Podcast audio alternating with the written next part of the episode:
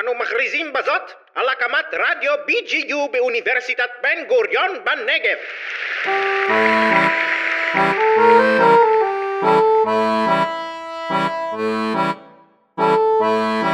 ספרות, זה הכל. הפודקאסט של המחלקה לספרות באוניברסיטת בן גוריון בנגב. בהגשת גלי סיטון ויפתח אשכנזי.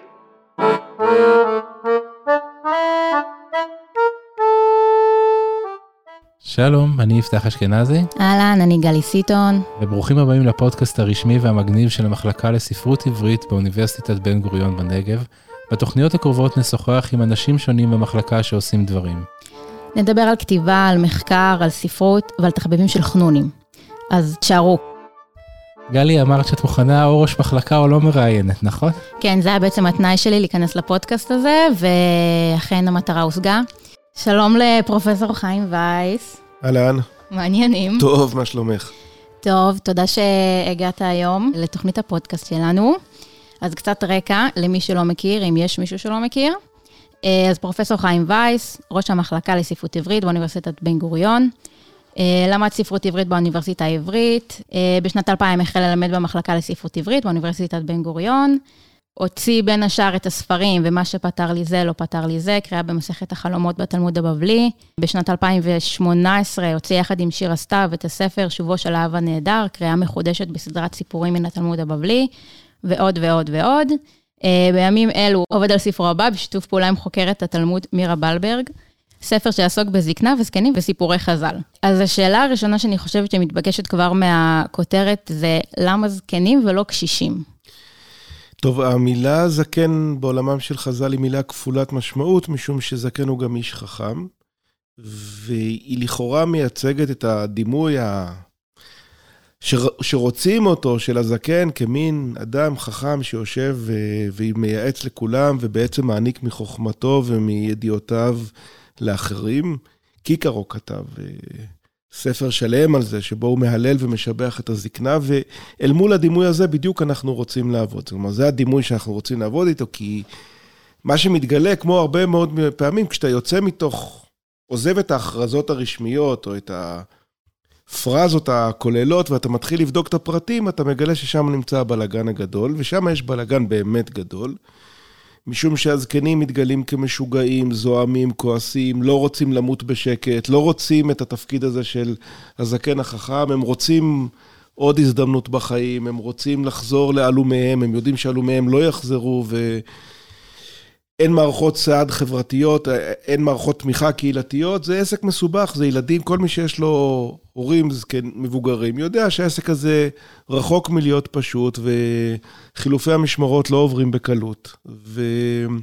ומעורבים בזה צער, פחד, קנאה, תחושת אובדן, החמצה, כל הדברים הללו, ואת הדברים האלה אנחנו מחפשים. זה בדיוק מה ש... את הזקנים הלא רשמיים של ספרות חז"ל, אלא את הזקנים העצבניים שמסתובבים בתוך הסיפורים, מכניסים מכות, יורקים, מקל... כל מה שאני אומר נכון. כל הפעולות הללו... בעיקר זקנות, דרך אגב. עצבניות, כועסות, פתאום מותר להן לצאת החוצה, כי נשים ש... נשים זקנות יכולות להסתובב ברחוב, מותר להן. ואז הן מסתובבות בחוץ, הן לא נחות לרגע, הן מסתובבות כל הזמן, זועמות, כועסות, ואלה הזקנים שלנו.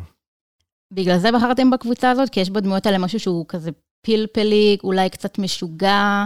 היה איזה כנס, וכנס על זקנה, ואמרתי למירה שהיא חברה טובה מאוד ואחלה בן אדם שבעולם, אמרתי לה, בואי נדבר ביחד על הזקנה בחז"ל. ואז התחלנו לבדוק והכל מלא נופת צופים כזה, כולם מדברים וכיבוד הורים והדרת פני זקן, לקום לזקן באוטובוס כזה וזה, ואני בגלל שאני טיפוס חשדן, וזה לא, אני לא אוהב אה, את הדברים האלה, אז אמרתי לה, לא יכול להיות, אנחנו יודעים, הנה, אנחנו עכשיו בימי קורונה, אנחנו רואים שזקנה זה עסק מסובך. צריך להרחיק אותם, לבודד אותם, לשמור עליהם. הם מטילים עול כבד על החברה, כולם בבתים בגלל... כן, אז יש רטוריקה שלמה של בואו נשמור על סבא וסבתא, ובואו נהיה ביחד עם סבא וסבתא, ומרחוק זה לאהוב, ולאהוב זה מרחוק, וכל הדברים הללו. אבל בבסיס הזה אה, עומדת עכשיו הזקנים גם כן נדרשים כמובן לאיזו עמדה ייצוגית, כן? אנחנו מתגעגעים לנכדים, אנחנו בסדר, אבל אותי מעניין מה קורה בשקט, בחדרים, כשכועסים, כשמפחדים, ו- ואין מחקר על זה. זאת אומרת, לא כתבו על זה. עכשיו, מכיוון שספרות חז"ל זה שדה רווי מחקר, חקרו מלא דברים שם, אז אני מחפש תמיד את הפינה הזאת שעוד לא התעסקו בה, ומצאנו לנו פינה מצוינת, וזה באמת כיף גדול.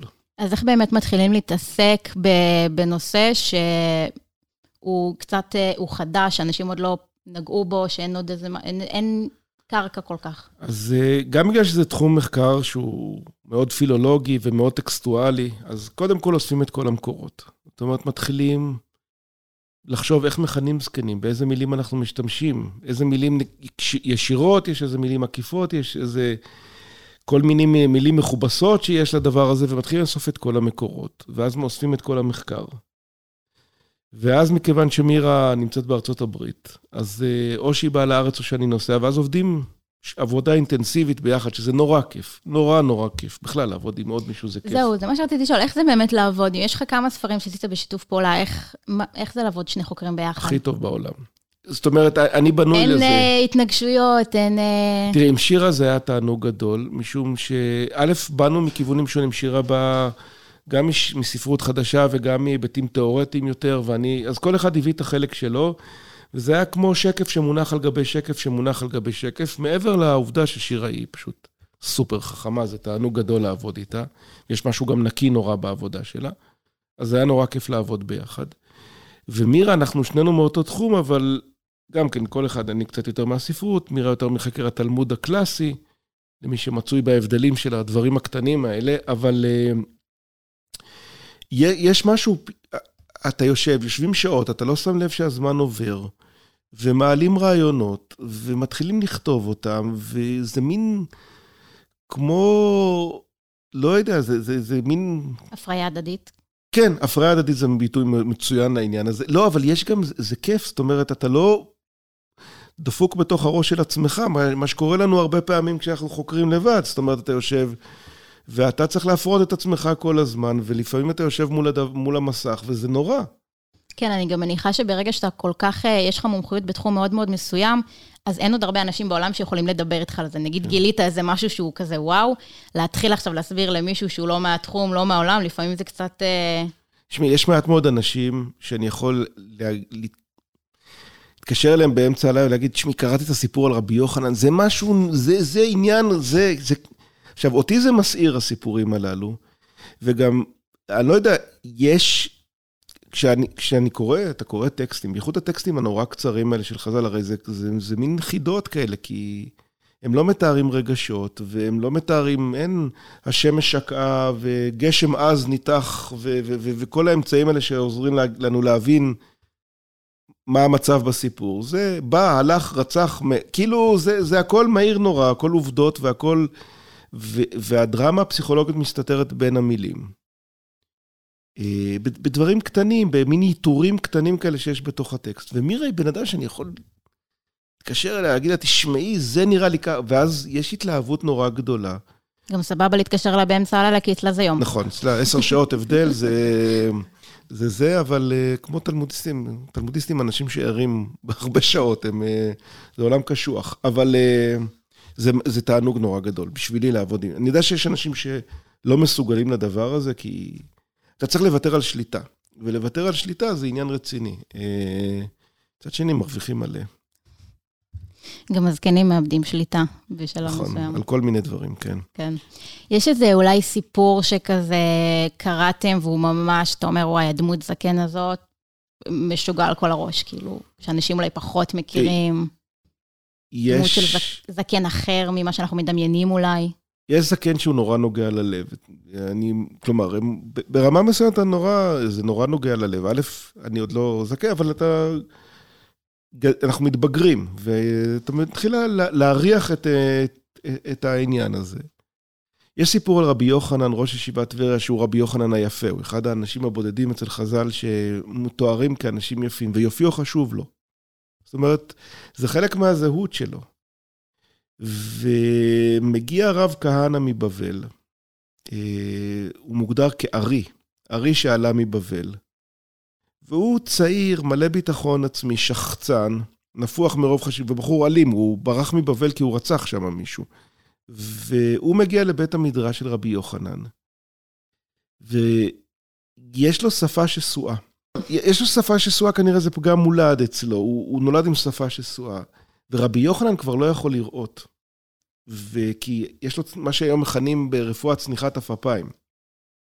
אז היום מטפלים בזה בעזרת ניתוח. בעת העתיקה היו מביאים, היו ממלקחיים מיוחדים כזה, שהתלמידים היו מרימים לו את העפעפיים. עכשיו, הוא רוב הזמן עיוור, לא בגלל שהוא, העיניים שלו לא בסדר, אלא אין גישה לעיניים. זאת אומרת, הוא עיוור רוב הזמן, ואז לרגע מר... מ... מרימים לו את הגבינים, והוא רואה את, את רב כהנא, ויש משהו נורא זחוח ברב כהנא, והוא בטוח שהשפה השסועה זה איזה חיוך לועג. והצער של... והוא, והוא נכנס למשבר, והצער שלו הורג את רבי יוחנן. אז אחרי זה הוא הולך אחריו ומנסה להחזיר אותו לחיים. בעולם של חז"ל אפשר להחזיר מתים, מוות זה לא עניין סופי. זורמים, זה... זורמים עם החיים. הם זורמים החיים, המתים, הוא הולך אחריו, הוא אומר לו, לא רוצה תודה רבה, דווקא בסדר לי פה, אבל הרגע הזה שבו אתה מבין שזהו, יש יורש. עכשיו, יגאל, ברעיון הקודם, אני לא יודע, אבל יגאל כתב עכשיו ספר שלם על סדר ההורשה ועל אבות שמעבירים את הלפיד, אבל אני לא מדבר על דרמות אדיפליות, אני מדבר על רגע של עצב, שהוא רגע מאוד מזוכח של, הנה, אתה מבין ש...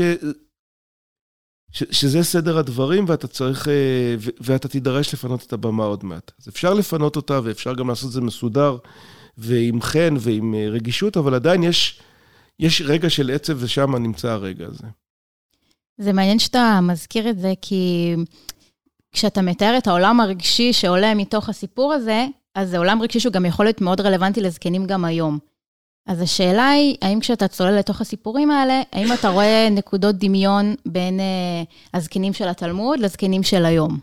לתהליכי ההזדקנות, למערכות יחסים בין הורים וילדים? חז"ל אמרו סדנא דערא חדו. זאת אומרת, העולם לא משתנה, אנחנו יכולים להיות הרבה יותר טכנולוגיים וכל מיני דברים, אבל ז...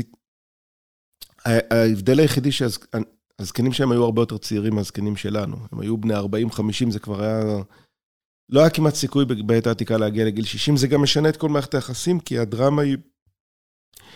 אין שלושה דורות בעולם העתיק, יש רק שני דורות. זה סיפור אחר, וגם הרשתות החברתיות הן אחרות, אבל בסופו של דבר, זה, זה, הדרמות הן זהות כמעט, זאת אומרת, כשאני חושב על הזקנים או אנשים מבוגרים שהוריי, או עם מי שהספר נכתב, או התחיל להיכתב מיד אחרי שאימי נפטרה.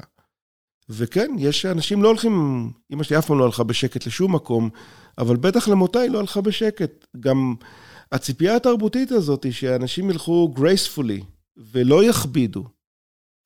זה הרי עכשיו מה שמניע את כל המערכת הזאת. כל, המ... כל המערכת כרגע אומרת לזקנים, אל תכבידו, אנחנו סובלים מספיק בגללכם. זאת אומרת, תתנהגו יפה, אל תכבידו, לא צרות, תצטלמו עם הנכדים מהמרפסת. אנחנו באמת לא רוצים לראות את הצרות שלכם, כי לנו, אתם עושים לנו לא מספיק, אתם עושים לנו מספיק צרות גם ככה. ויש ציפייה תרבותית מאוד מאוד גדולה. ויש חוקר בשם חיים חזן, שהוא סוציולוג והוא חוקר זקנה. הוא, הוא באמת הלך לבתי אבות והיה שם. והוא באמת, הוא, מה שיפה במחקרים שלו זה שהוא מסיר את כל המעטה ה... את כל הדאווין הזה מסביב לזקנה. והוא... את כל הסטיגמות שיש לנו אולי? את כל מה... זה, זה, זה עולם, הם זקנים נורא מטובים, הם צריכים, יש מלא ציפיות מהם, הם צריכים להיות, נגיד, א-מיניים. אסור להם אה, לבטא מיניות, זה נחשב לא ראוי. אצל חז"ל, ברוך השם, הם יודעים את... והם אה, צריכים להיות אה, נחמדים לסביבתם, הם צריכים להיות מוקירי תודה על זה שהם מטפלים בהם.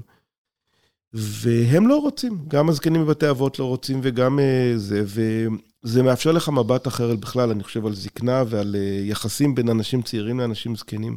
אני אוהב זקנים, אבל uh, הם מעניינים לי, כיף לי איתם, אני אוהב לדבר איתם, תמיד אהבתי.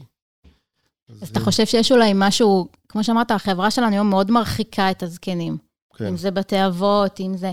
יש משהו אולי שהחברה שלנו היום יכולה ללמוד מהתקופה של חז"ל בנוגע לאיך מתייחסים לזקנים, להורים מבוגרים. תראי, חז"ל לא היו מופת של התנהגות טובה. אה, כלומר, הם כמונו ידעו לפזר סלוגנים נכונים. כן, כי יש ו- תמיד נטייה להגיד שכאילו, היום אנחנו מזלזלים, הדור של היום, כאילו, ונטייה מאוד נוסטלגית להסתכל על העבר, ובעבר זה לא היה ככה, אז השאלה אם באמת כשמסתכלים על, ה, על הסיפורים, אם, אם זו התמונה שעולה. יש ציפייה בכלל, מכיוון שספרות חז"ל היא so called ספרות דתית, אה, זה בלי טלוויזיה, אבל אני עושה מירכאות עם הידיים. אז, אה, אז יש לנו סט של ציפיות ממנה, שהיא תהיה מהוגנת, שהיא תהיה ראויה, שהיא תש- תשדר איזה סט של ערכים מאוד ברור. בעיניי אף פעם לא נענית לדרישה הזאת, זה לא ספרות דידקטית, זה לא ספרות... אחרת לא היה מעניין אותי להתעסק איתה, כי ספרות דידקטית היא לרוב משעממת נורא. אה, זה אנשים שחיים בתוך החיים ומספרים אותם. אני לא בטוח שאפשר ללמוד מהם איך ראוי, לי, אבל בטח אפשר, כמו מכל ספרות טובה, אפשר להבין איפה הכאבים של החיים נמצאים. והחבר'ה האלה יודעים לדבר היטב על הכאבים של החיים ועל ה... יש בהם משהו שיודע ללכוד רגעים. אז רגע של אה, אב מאוד זקן, שמתבונן על בניו, רגע של אם שרוצה עוד הזדמנות אחת בחיים, ורבנים שמסתכלים על התלמיד, על היורשים שלהם, כל הרגעים האלה הם יודעים ללכוד אותם מאוד יפה, ויש בהם משהו כמעט חסר רחמים ביחס לרגעים האלה. הם, הם ישימו אותם באופן... אז כן, להתבונן על הרגעים הללו ולהגיד, כן, זה לא פשוט. לפחות בוא נבין שהעסק הזה לא פשוט, והציפייה השקרית הזאת היא שכולם ילכו בשקט, או יקבלו את זקנתם בשקט, אפשר לערער עליה, או משהו כזה. ומהיכרותך עם, אה, עם חז"ל עד כה, איך לדעתך הם היו מתמודדים עם משבר הקורונה? אהבה זה ריחוק? קודם כל, הם היו עושים כמה אקטים מאגיים יותר מפורשים כדי לטפל בקורונה, אני חושב. הם, אה, ההבחנה שם בין היה רפואה דיבור על פסח ומשיח, לא? כן, אז יכול להיות ש... לא יודע. אה, אישור העקומה וכל מיני כאלה, אני חושב שהיה פחות מדבר אליהם, אבל אה, הם, הם חיו בעולם שהרפואה לא ידעה לעשות, כלומר, הם היו חסרי אונים מול הדברים הללו. אה, ותלמידי רבי עקיבא מתו במגפה, או לפחות ככה מסופר, הם מתו ממחלה, זאת אומרת, מחלות היו דבר מאוד מפחיד, כי היכולת שלך להתגונן מפניהן, או להבין איך הן עובדות, הייתה מועטה, וכשאתה לא מבין איך דברים עובדים, אתה מייצר מערכות הבנה אלטרנטיביות. זה היה הרבה יותר מסוכן, יכול להיות שזה היה גם קצת יותר מצחיק, אבל זה היה הרבה יותר מסוכן אם... בוא נגיד שלא הייתי נותן להם לנהל את המשבר הזה. זה לא החבר'ה הנכונים לנהל משברים רפואיים גדולים. דיברנו הרבה על אה, השוואות בין החברה של היום לחברה של פעם. האם כשאתה מתיישב לכתוב מחקר, או שאתה אוסף את המסקנות, יש איזשהו מסר חברתי שאתה רוצה להפיץ ביחד עם, עם המחקר, איזושהי אמירה חברתית שהיא מעבר לתחום אותו חקרת, לקחים? לא, לא בצורה, זאת אומרת, אני לא חושב שמחקר, זו שאלה גדולה וכבדה מאוד, אבל אני לא חושב שמחקר אמור לעסוק בלחנך אנשים. אני חושב שמחקר צריך להיות ישר וגלוי, והוא גם צריך להיות אה, מאוד כן, זאת אומרת, הוא, הוא לא צריך, מצד שני הוא לא צריך להתבייש, זאת אומרת, הוא צריך להיכנס למקומות, צריך לחטט בפצעים. זאת אומרת, אחד, לא חייבים. אה, אפשר לעסוק במחקרים שלא מחטטים בפצעים, אבל מצד שני אסור להימנע מ... צריך ללכת למקומות שהם מדממים, שהם כואבים, ללכת לשם, לבדוק אותם, לחקור אותם, לדבר עליהם, לא לפחד. לא, לא לפחד מהתוצאות האישיות או המחירים האישיים שגם אתה תשלם אם תגיד את מה שאתה חושב על, על דברים. ולא לראות בספרות דבר דידקטי, כי בטח לא במחקר הספרות, כי זה באמת מנגנון סרסני לחלוטין. זאת אומרת, אתה רואה מחקרים דידקטיים, או יותר גרוע מזה, ספרות דידקטית. ואתה אומר, יא אללה, זה, זה נורא הרי, אתה כבר... אז זה נורא כי אתה יודע מההתחלה מה הם יגידו בסוף. אז בשביל מה... זה גם קורה בחלק מהמחקרים, נגיד מחקרים שעסוקים נורא בשאלות פוליטיות. במחקרים מסוימים שעסוקים בשאלות פוליטיות במובן מסוים. מה למשל? אז מחקרים שאומרים למה הוא לא... למה העמדות הפוליטיות שלו לא כאלה? למה גרוסמן הוא יותר מדי ציוני, הוא לא אמור להיות כך ציוני, הוא אמור להיות פחות ציוני, או כל מיני דברים כאלה. כש, בקיצור, כשאנחנו עוברים, הופכים את כל העסק לקונקרטי נורא. עכשיו, הכוח של מחקר, נגיד בשאלות פוליטיות, הוא שהוא לא קונקרטי. שהוא מסתכל מלמעלה, או שהוא נותן, הוא, הוא, הוא חופר עמוק מתחת. ואז אפשר דרכו להבין תשתיות עומק, נגיד. במקום להשתמש בו כאיזה מין אצבע שמצביע, הנה פה יש בעיה ופה יש בעיה, תתנהג יפה אתה וגם אתה תתנהג יפה, אז, אה, או הוא לא מתנהג יפה, הוא לא כותב נכון, או כן כותב נכון. אז אם משתמשים נכון במחקר, בשאלות של זהות, זה מאפשר לחפור מאוד מאוד עמוק מתחת, למח... מתחת הדברים, ואז כאילו לגלות את השורשים שלהם, שזה החלק היותר מעניין. זאת אומרת, זה לא אאודר, זה לא כזה גלוי, אבל, אבל זה נוכח ב...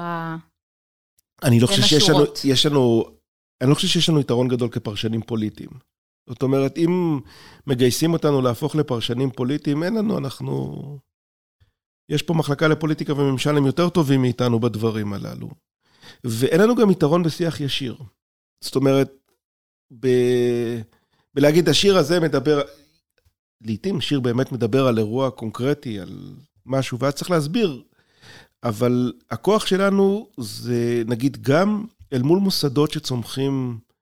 אני רואה למשל את הבתי מדרש ללימודי יהדות, שצומחים, וזה בסך הכל מדובר בתופעה ברוכה וכל מיני כאלה, אנשים... הבתי מדרש ו... אלטרנטיביים? אלטרנטיביים, לא אלטרנטיביים, האלטרנטיביים לאלטרנטיביים, השמרנים שהפכו לאלטרנטיביים, האלטרנטיביים שהפכו לשמרנים, המכינות, כל זה זה עולם שלם. ואתה, אז, אז אנשים שגדלו בתוך, המ, בתוך מערכת העיכול הזאת, והם מגיעים אלינו, אז הם יכולים לשאול מיד מה הטקסט עושה לי, או איך אני מתחבר לטקסט, או מה המשמעות של הטקסט לחיינו. ואלה שאלות שאני לא רוצה אותן. זאת אומרת, מותר לכל אחד לשאול איזה שאלות שבא לו, אבל אני לא עוסק, אני לא... זה, זה כמו מסומם שצריך את המנה שלו. זאת אומרת, אני לא עסוק בלספק את המנה, המנה הבאה. אתה רוצה להבין מה המשמעות של טקסטים? שב בשקט 4-5 שנים, תקרא, תלמד, תחקור, תקרא. זה המקום עוד כמעט הבודד שמאפשר, גם, גם על זה מקשים עלינו כבר, אבל להשהות שאלות, זאת אומרת, יש שאלות קיומיות, יש שאלות עקרוניות, צריך לענות עליהן, צריך להיות מעורבים בין הבריות.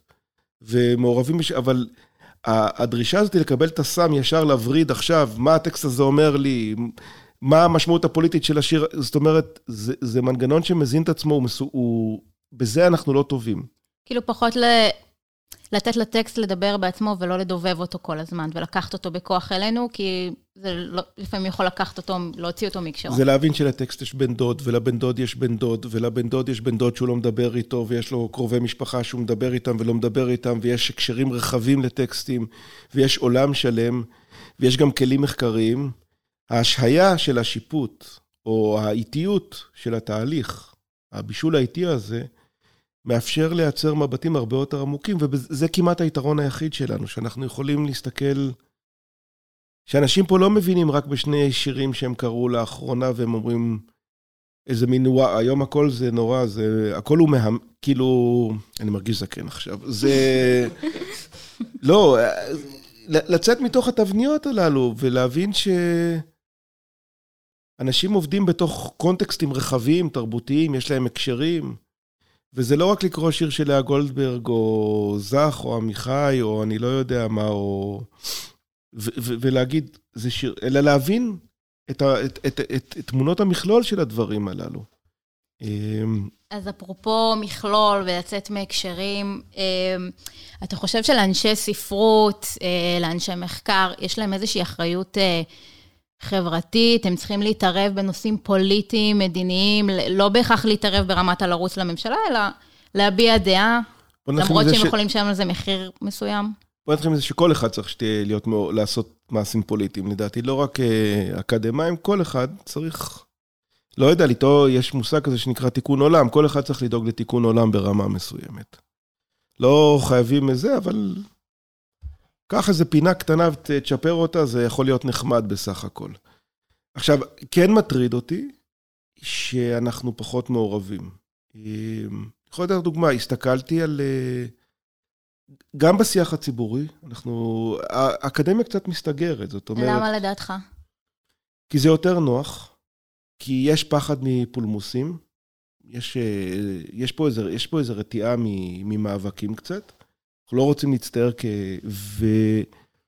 וגם הפרגמנטציה של המחקר מובילה, תורמת לזה. אנשים מתעסקים בפרגמנטים הרבה יותר קטנים, ויש... ו... ו... פחות חוקרים עוסקים, או חוקרות עוסקים במבטי על על התרבות שלהם, ו... ולא תמיד נוח. זאת אומרת, יש מחירים, היום המחירים גם הופכים להיות כבדים יותר, ואני לא מדבר רק על לכתוב ביקורת בעיתון, אלא להביע דעה ולהגיד דברים גלויים על מה שקורה, על השחתת התרבות, על השחתת uh, המוסר כאן, על uh, התערבות גסה של גופי שלטון בעולם התרבות, ב... ו... ובעצם יש פה, יש פה איזה מלחמת תרבות, שכמו בהרבה מאוד uh, מאבקים, אנשי האקדמיה ואנשי התרבות נתפסים כאויבי הציבור, והתקפות מכוונות עליהם. להתקפות האלה צריך לדעת לענות, בחוכמה ובשום שכל, ולא להפוך את, המקום, את מקום העבודה שלנו לאיזה קרקס פוליטי, אבל כן, כשצריך לענות, צריך לענות. ואני אני, אני חבל לי שאנחנו, אני מרגיש שאנחנו כן יכולים להיות יותר, לעשות יותר. אני מסתכל על הזירות הציבוריות שבהן מתנהלת הספרות, ואני חושב שאנחנו נמצאים בהן פחות. לכן אני שמח שהפודקאסט הזה מתחיל, ושאנחנו אנחנו צריכים לצאת אה, יותר החוצה. הסתכלתי למשל על התוכנית של פסטיבל, הפסטיבל הבינלאומי בוון ליר, במשכנות שאננים, פסטיבל הסופרים הבינלאומי. אין שם איש אקדמיה אחד, אחד בכל התוכנית הזאת.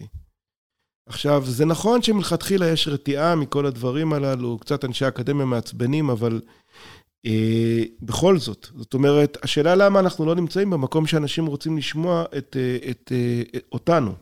אני אגיד משהו שאולי הוא קצת חתרני ולא מתאים לפורום הזה שמתקיים עכשיו בכיתה באוניברסיטה, אבל יכול להיות שזה לא בהכרח מתוך פחדנות, אלא כי האקדמיה הולכת ונעשית פחות רלוונטית. אני לא מאמין בזה.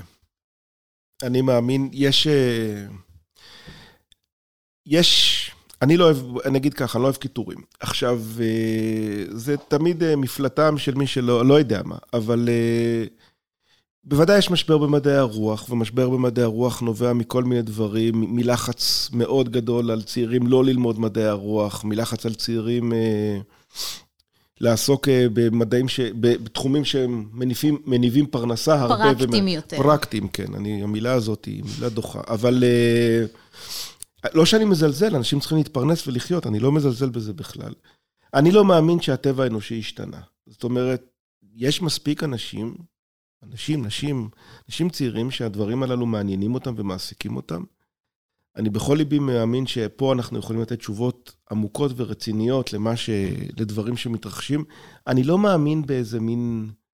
אתם לא רלוונטיים יותר, את... אנחנו, אנחנו בוחרים אם להיות רלוונטיים או לא להיות רלוונטיים לדברים שמתרחשים. וצריך, אה, לא יודע, לצאת החוצה ולהגיד, אה, ולהשתתף בדיונים הציבוריים, לא לפחד מהם. וכמה אנשים באמת אה, מבינים ביוצ... בהיקפים כאלה גדולים בספרות ובתרבות? יש מעט מאוד אנשים. יש לנו מה להגיד, צריך להגיד אותו. התחילה פה שיחה מעניינת על נושא של לימודי מדעי הרוח, בכלל, ספרות בפרט, ו... פרנוסה. פרנוסה. פרנוסה. אה, אז זו שאלה מעניינת, כלומר, מה אומרים באמת לסטודנטים שהיום באים ושואלים אה, מה אני אעשה עם זה אחר כך? יש לזה תשובות בכמה רמות. קודם כל, אני חושב שלא צריך להתנשא על אנשים שמוטרדים מעתידם. גם אני לא רוצה שהמקום הזה יהיה פתוח רק לאנשים שיש להורים שלהם מספיק כסף כדי לממן אותם. זאת אומרת, המקום הזה אמור להיות פתוח, ואנחנו אמורים להזמין אנשים שזה לא הנתיב הטבעי, כלומר, שהם לא נעים ממעמדות, באים ממעמדות סוציו-אקונומיים מספיק חזקים, שאני יכול להגיד להם, פרנסה זה לא מעניין. בואו נעזוב את הדבר הזה. עכשיו, אם בן אדם יכול אם זה בוער בעצמותיו, הוא יכול לחכות עוד שלוש שנים, אני לא יודע, ולעשות תואר ראשון, זה אחלה. אה, אני לא חושב שהמוטיבציה הבסיסית שלנו צריכה להיות שאנחנו ספקי פרנסה. מצד שני, אנחנו לא צריכים להתהדר או לייצר איזה מין עמדה סנובית שפרנסה לא מעניינת אותנו ולא מעסיקה אותנו. עכשיו, קודם כל, אנחנו מכשירים עובדי הוראה, הרבה מאוד עובדי הוראה. אנחנו מכשירים אקדמאים, זאת אומרת, אנשים שהם ממשיכים אחר כך הלאה, וחלקם גם נקלטים במוסדות אקדמיים שונים, מכללות, אוניברסיטאות. אנחנו מכשירים אנשים לתעשיית הספרות בארץ, על שלל העבודות שיש בה. אין בזה הרבה עבודות. לא, יש תעשייה, בסדר, היה לנו, יש לנו אפילו תוכנית אה, לתואר שני בהוצאה לאור. יש אנשים שמתפרדים, לקטורה, הבאה לדפוס. אה, זה עולם, זה תעשייה, היא קורסת כרגע, אבל היא תעשייה. אה, ו... ואנחנו, ויש את העניין הזה של ההייטק, שהוא קצת, בסדר, תמיד אומרים בהייטק צריכים אנשים עם חשיבה מחוץ לקופסה, אני מכיר גם מהנדסים שחושבים מחוץ לקופסה, זה שאתה...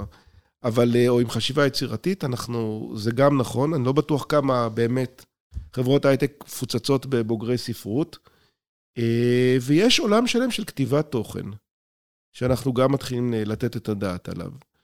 ובאופן עקרוני, אם אנשים יוצאים לעולם ועובדים, וחלקם עושים אצלנו רק תואר אחד, תואר ראשון, וזה מעולה. ואז הם יוצאים לשוק העבודה. אז אם הם עובדים ב... בחברות שיווק, בחברות פרסום, בחברות אינטרנט, עדיף שיעבדו שם אנשים משכילים, מאשר שיעבדו שם אנשים שפחות משכילים. ואם הם כבר כותבים טקסטים, עדיף שהם שיכתבו את הטקסטים אנשים שגם קראו טקסטים לפני כן.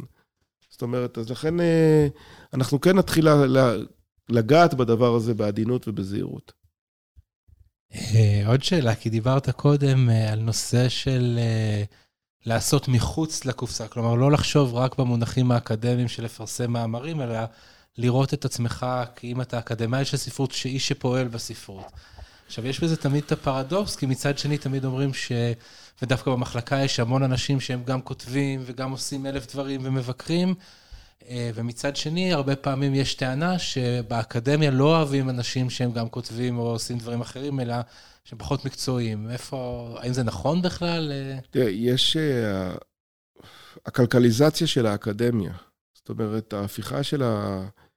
בואו נתחיל מנתון. מאמר של חוקר במדעי הרוח היום בישראל, שמפורסם בבמה נח...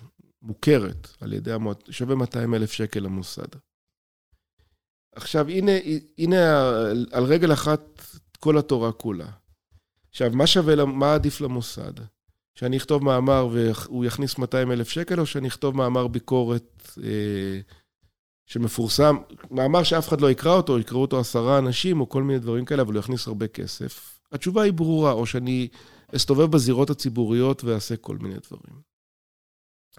ולכן קידום מאוד תלוי בפרסומים שהם אקדמיים, זאת אומרת, לפרסומים שאינם אקדמיים אין כמעט משמעות. עכשיו, בעדינות אני אומר, אנחנו לא חייבים לעבוד רק על פי התכתיבים של המוסד שבו אנחנו עובדים. זאת אומרת, צריך גם איזה סוג של, זה קל לי להגיד, כי אני כבר נמצא בנקודה שזה לא מאיים עליי. ולאנשים צעירים שרוצים להשתלב במערכת, זה הרבה יותר, אני מודה, זה הרבה יותר מסובך. זאת אומרת, הם צריכים להיות הרבה יותר אה, שקולים ומחושבים, אם הם רוצים לכוון את עצמם לתוך העולם הזה. אה, אבל ככלל, ההסתגרות של האקדמיה בתוך עולם הפרסומים שלה עצמה, ויצירת שיח שהוא שיח פנימי של האקדמיה עם עצמה, היא פוגעת ב... היא פוגעת... היא... זה מין. מעגל סגור בסופו של דבר. פחות מכירים אותנו, פחות באים אלינו, אנשים רואים בנו פחות כתובת לשיח תרבותי, ציבורי, פתוח שמעניין אותם. ואז הם הולכים הרבה פעמים למקומות אלטרנטיביים, או למקומות אחרים שלא לא חיים בתוך אותו מרחב שאנחנו חיים בו. אה, ולכן יש לנו תפקיד ציבורי שעומד בסתירה מסוימת לציפייה של המוסד שבו אנחנו עובדים מאיתנו, כן. אני, אני רוצה רגע לחזור ל... אמרת שהאוניברסיטה תתחיל, אה, יהיה קורס שנה הבאה על אה, שיווק דיגיטלי, על מדיה, נכון? הבנתי נכון? נעשה את זה בעדינות. אנחנו, כי הדברים האלה נוגעים במקומות רגישים. זאת אומרת, אה, זהו, כאילו, כי זה נראה לי דבר והיפוכו קצת. מה אנחנו מלמדים? האם אנחנו, יש איזו טהרה מוחלטת שאנחנו מלמדים רק אה, קורסים בספרות, או שאנחנו גם נוגעים ב, בשולי השוליים גם בתהליכים של הכשרה מקצועית. עכשיו, צריך לשמור על איזשהו איזון בין הדברים. בוודאי ש... אנחנו צריכים, אני עונה באריכות כי הסוגיה היא סבוכה בעיניי. כי זה כאילו ניגוד, יש לך את, את, את נכון. מדעי הרוח, ואז שיווק זה הכי חומר, ותרבות הצרכנות, וכאילו... נכון, אבל מצד שני, אף אחד מאיתנו לא, הוא לא תמים, והוא לא... אנחנו... אני... אני... היסטיניסיות יתר זה אף פעם לא משהו שקרץ לי. אני לא משתגע על ניקיון יתר. עכשיו צריך לעשות את זה נכון, זה קורס שלא אנחנו מציעים אותו, אלא האוניברסיטה מציעה אותו, ואנחנו מאפשרים לתלמידים שלנו לקחת אותו. בואו צריך להגיד את הדברים בצורה ברורה. ובמסגרת הקורס הזה לומדים לכתוב תוכן שיווקי, כן. ומקבלים גם פרקטיקום בגופי השיווק של האוניברסיטה. עכשיו, זה יכול להיות נראה טהרנים, או לא רק טהרנים, זה, זה עמדה לגיטימית, בוא נגיד את זה ככה. ש, שיש בזה משהו צורם. יש בזה משהו צורם, כאילו זה לא המנדט שלנו, וכאילו זה מדרון חלקלק, ומה גם, יקרה אחר וגם כך. בדרך כלל, סליחה שקטעתי אותך, אבל ב... אני, אני מכירה כאילו מהסביבה שלי מי שהולך לעבודות בשיווק ובמדיה, כשהוא אומר שהוא אקדמי, אפילו אם זה רק תואר ראשון, אנשים מסתכלים על זה בעין עקומה. זה נתפס כחיסרון, האקדמיה, בתוך העולם הזה של שיווק. אז זה אני לא יודע, אני לא מבין מספיק בעולם השיווק כדי לתת לך תשובה. אה, אני חושב שאנחנו מנסים לעשות את זה, זה מאוד מינימליסטי. מדובר בקורס של שתי נקודות, שילווה בפרקטיקום שאין עליו נקודות, ועוד פעם, זה לא קורס של המחלקה עצמה, אלא קורס של האוניברסיטה. צריך לבדוק, אנחנו נעשה את זה במשך שנתיים, זה מין פיילוט. אנחנו עושים אותו, אנחנו נראה מה האפקט שלו, איך הוא משפיע. אבל אני באמת לא חושב שאנחנו יכולים, זה גם... יש פה איזו עמדה פוליטית, זאת אומרת, להגיד לאנשים, אנחנו לא מתעניינים בפרנסה שלכם, ואנחנו לא מתעניינים במה אתם תעשו אחר התואר. זה אומר שאנחנו רוצים רק אנשים שלא, שזה סוגיות שלא מעסיקות אותם. עכשיו, אני רוצה אנשים שלמשל רוצים לנוע, או להתקדם, או לייצר לעצמם אופציות אה, תעסוקתיות, ואישיות, ו- ואני לא, לא, אני לא איסטניס גדול, אני מודה. ובמובן הזה אני חושב שזה גם עניין פוליטי ראוי. זאת אומרת, אחרת, אנחנו מזמינים סוג מסוים של אנשים אלינו, וסוג, מסו... וסוג אחר, או אנשים שהם חי... באים ממקומות שהם יותר, יותר קשים. אנחנו אומרים להם, זה לא בשבילכם הדבר הזה, כי אנחנו לא רוצים שתתפרנסו. אנחנו... אנחנו נדבר רק uh, תיאוריה של... מי שיכול להרשות לעצמו. ולכן, אם אנחנו רוצים uh, להיות קש... להיות חלק מהמקום הזה, אנחנו גם צריכים להקשיב לדבר הזה. השאלה של פרנסה היא שאלה לגיטימית, היא לא שאלה לא לגיטימית. אני מתפרנס. כולם צריכים להתפרנס. כיף להתפרנס בגדול. זה בסדר, כן. זה מאפשר, עדיף להתפרנס מאשר לא להתפרנס. זה מאפשר לי אה, כל מיני דברים נחמדים בחיים. לכן, אה, כן, השאלה של פרנסה, ו- ולא כולם, אנשים באים לפה לעשות תואר ראשון, הם רוצים לקנות השכלה, לקנות ידע, הם ממשיכים אחר כך לכל מיני מקומות בחיים, זה נורא נחמד גם לראות, דרך אגב. בוגרים שלנו במיליון מקומות, בוגרים ובוגרות במיליון מקומות, בהייטק, באמת ב- ב- בעיתונות, ב- במלא תחומים שהם לא רק המעגל הצר של עולם הספרות פרופר, דהיינו מחקר ספרות, הוראת ספרות בבתי ספר או במכללות או באוניברסיטה, ועולם הוצאת הספרים. אלא הוצאנו אנשים מצוינים, נתנו להם משהו, הם יוצאים טוב יותר ממה שהם באו לכאן, אני חושב, מבחינת הידע, כלומר, לא כבני אדם, אני לא צריך... לה... אבל יש להם יותר ידע, העולם שלהם עשיר יותר, הם למדו על חשיבה ביקורתית, הם קיבלו כלים, והם הולכים לכל מיני מקומות, אין בזה שום דבר רע בעיניי. אוקיי, okay, ויש לי שאלה אחת לסיום. אני חושבת שרבים מהמאזינים שלנו לא יודעים, אבל... כמה, כמה מאזינים יש לנו? בואי נתחיל מהסוגיה הזאת. האחוזים, התקרת אחוזים נשברת, okay. אנחנו ממש מרימים את האלונקה ורוקדים הורה. אבל אתה רמח במטבח, זה נכון? אני אוהב לשאול, כן. כן, אז אולי אתה יכול ככה לתת למאזינים שלנו איזשהו מתכון מנצח שיש לך. וואלה, זה כמו... משהו מעניין שיצא לך לאפות בחסות הקורונה. כן, בקורונה אנחנו מבשלים, מבשלים הרבה. היו שמועות על פלאפל, כאילו, נכון. בוא תפתח את הנושא הזה. טוב, פלאפל, פלאפל זה סוגיה כבדה, עם אסכולות שונות. פוליטית. א', היא סוגיה פוליטית, כי יש סוגים שונים של פלאפל ויש אסכולות שונות על איך להכין את זה. בבסיס מדובר בחומוס מושרה ללילה, לא מבושל, לכל מי שתוהה, חומוסים גדולים. חומוס לאכילה עושים מחומוסים קטנים, חומוס לפלאפל עושים מחומוסים גדולים. גם בזה יש אסכולות כמובן, ומה שאני אחטוף על מה שאני אומר עכשיו זה כלום על... ביחס למה שנאמר מקודם. משרים ללילה, טוחנים את זה עם בצל, כוסברה, פטרוזיליה, שום, תבלינים. יש אסכולה שמכניסה גם סודה לשתייה כדי להפוך את זה לאוורירי יותר. יש אסכולה ששמה קמח ומים כדי שהעסק יידבק. כל הדבר הזה לא משנה. שמן רותח מאוד, על אש גבוהה. תזרוק את זה, את כל התערובת בפנים אחרי שהיא הייתה במקרר, איזה שעתיים כדי שכל העסק יידבק. לעשות כדורים עם הידיים, לא עם המכונות, עם המכשירים האלה, המכשירים האלה מגעילים. להרטיב את הידיים, לעשות זה כדורים. גם עוד ב- כלי לשטוף אחר כך, זה נכון, ברכה. וגם הכדורים של הפלפליות הם קטנים נורא. אם אתם עושים בידיים, זה יוצא קצת יותר גדול ויותר טעים. ככה אפשר לאכול שלוש בכיף. נכון. ואז, בקיצור, מושיבים את בני הבית, מכינים פיתות, מזמינים את הזקנים עושים, לזקנים, כן, מזמינים את הזקנים או שעושים להם משלוחים. מהמרפסת. מהמרפסת, ש- שישארו אה, רחוק. סבתא שלי סירבה לאכול פלאפל. אה, אז כתיקון לעניין הזה, אני עושה פלאפל כל הזמן. נהדר. תודה רבה רבה. בשמחה. אמ, יש עוד משהו שאתה רוצה להגיד אולי? לא, אני חושב שיצאנו בסדר, נכון? מחיאות כפיים זרות. תודה רבה. עד ההוא. יאללה. mm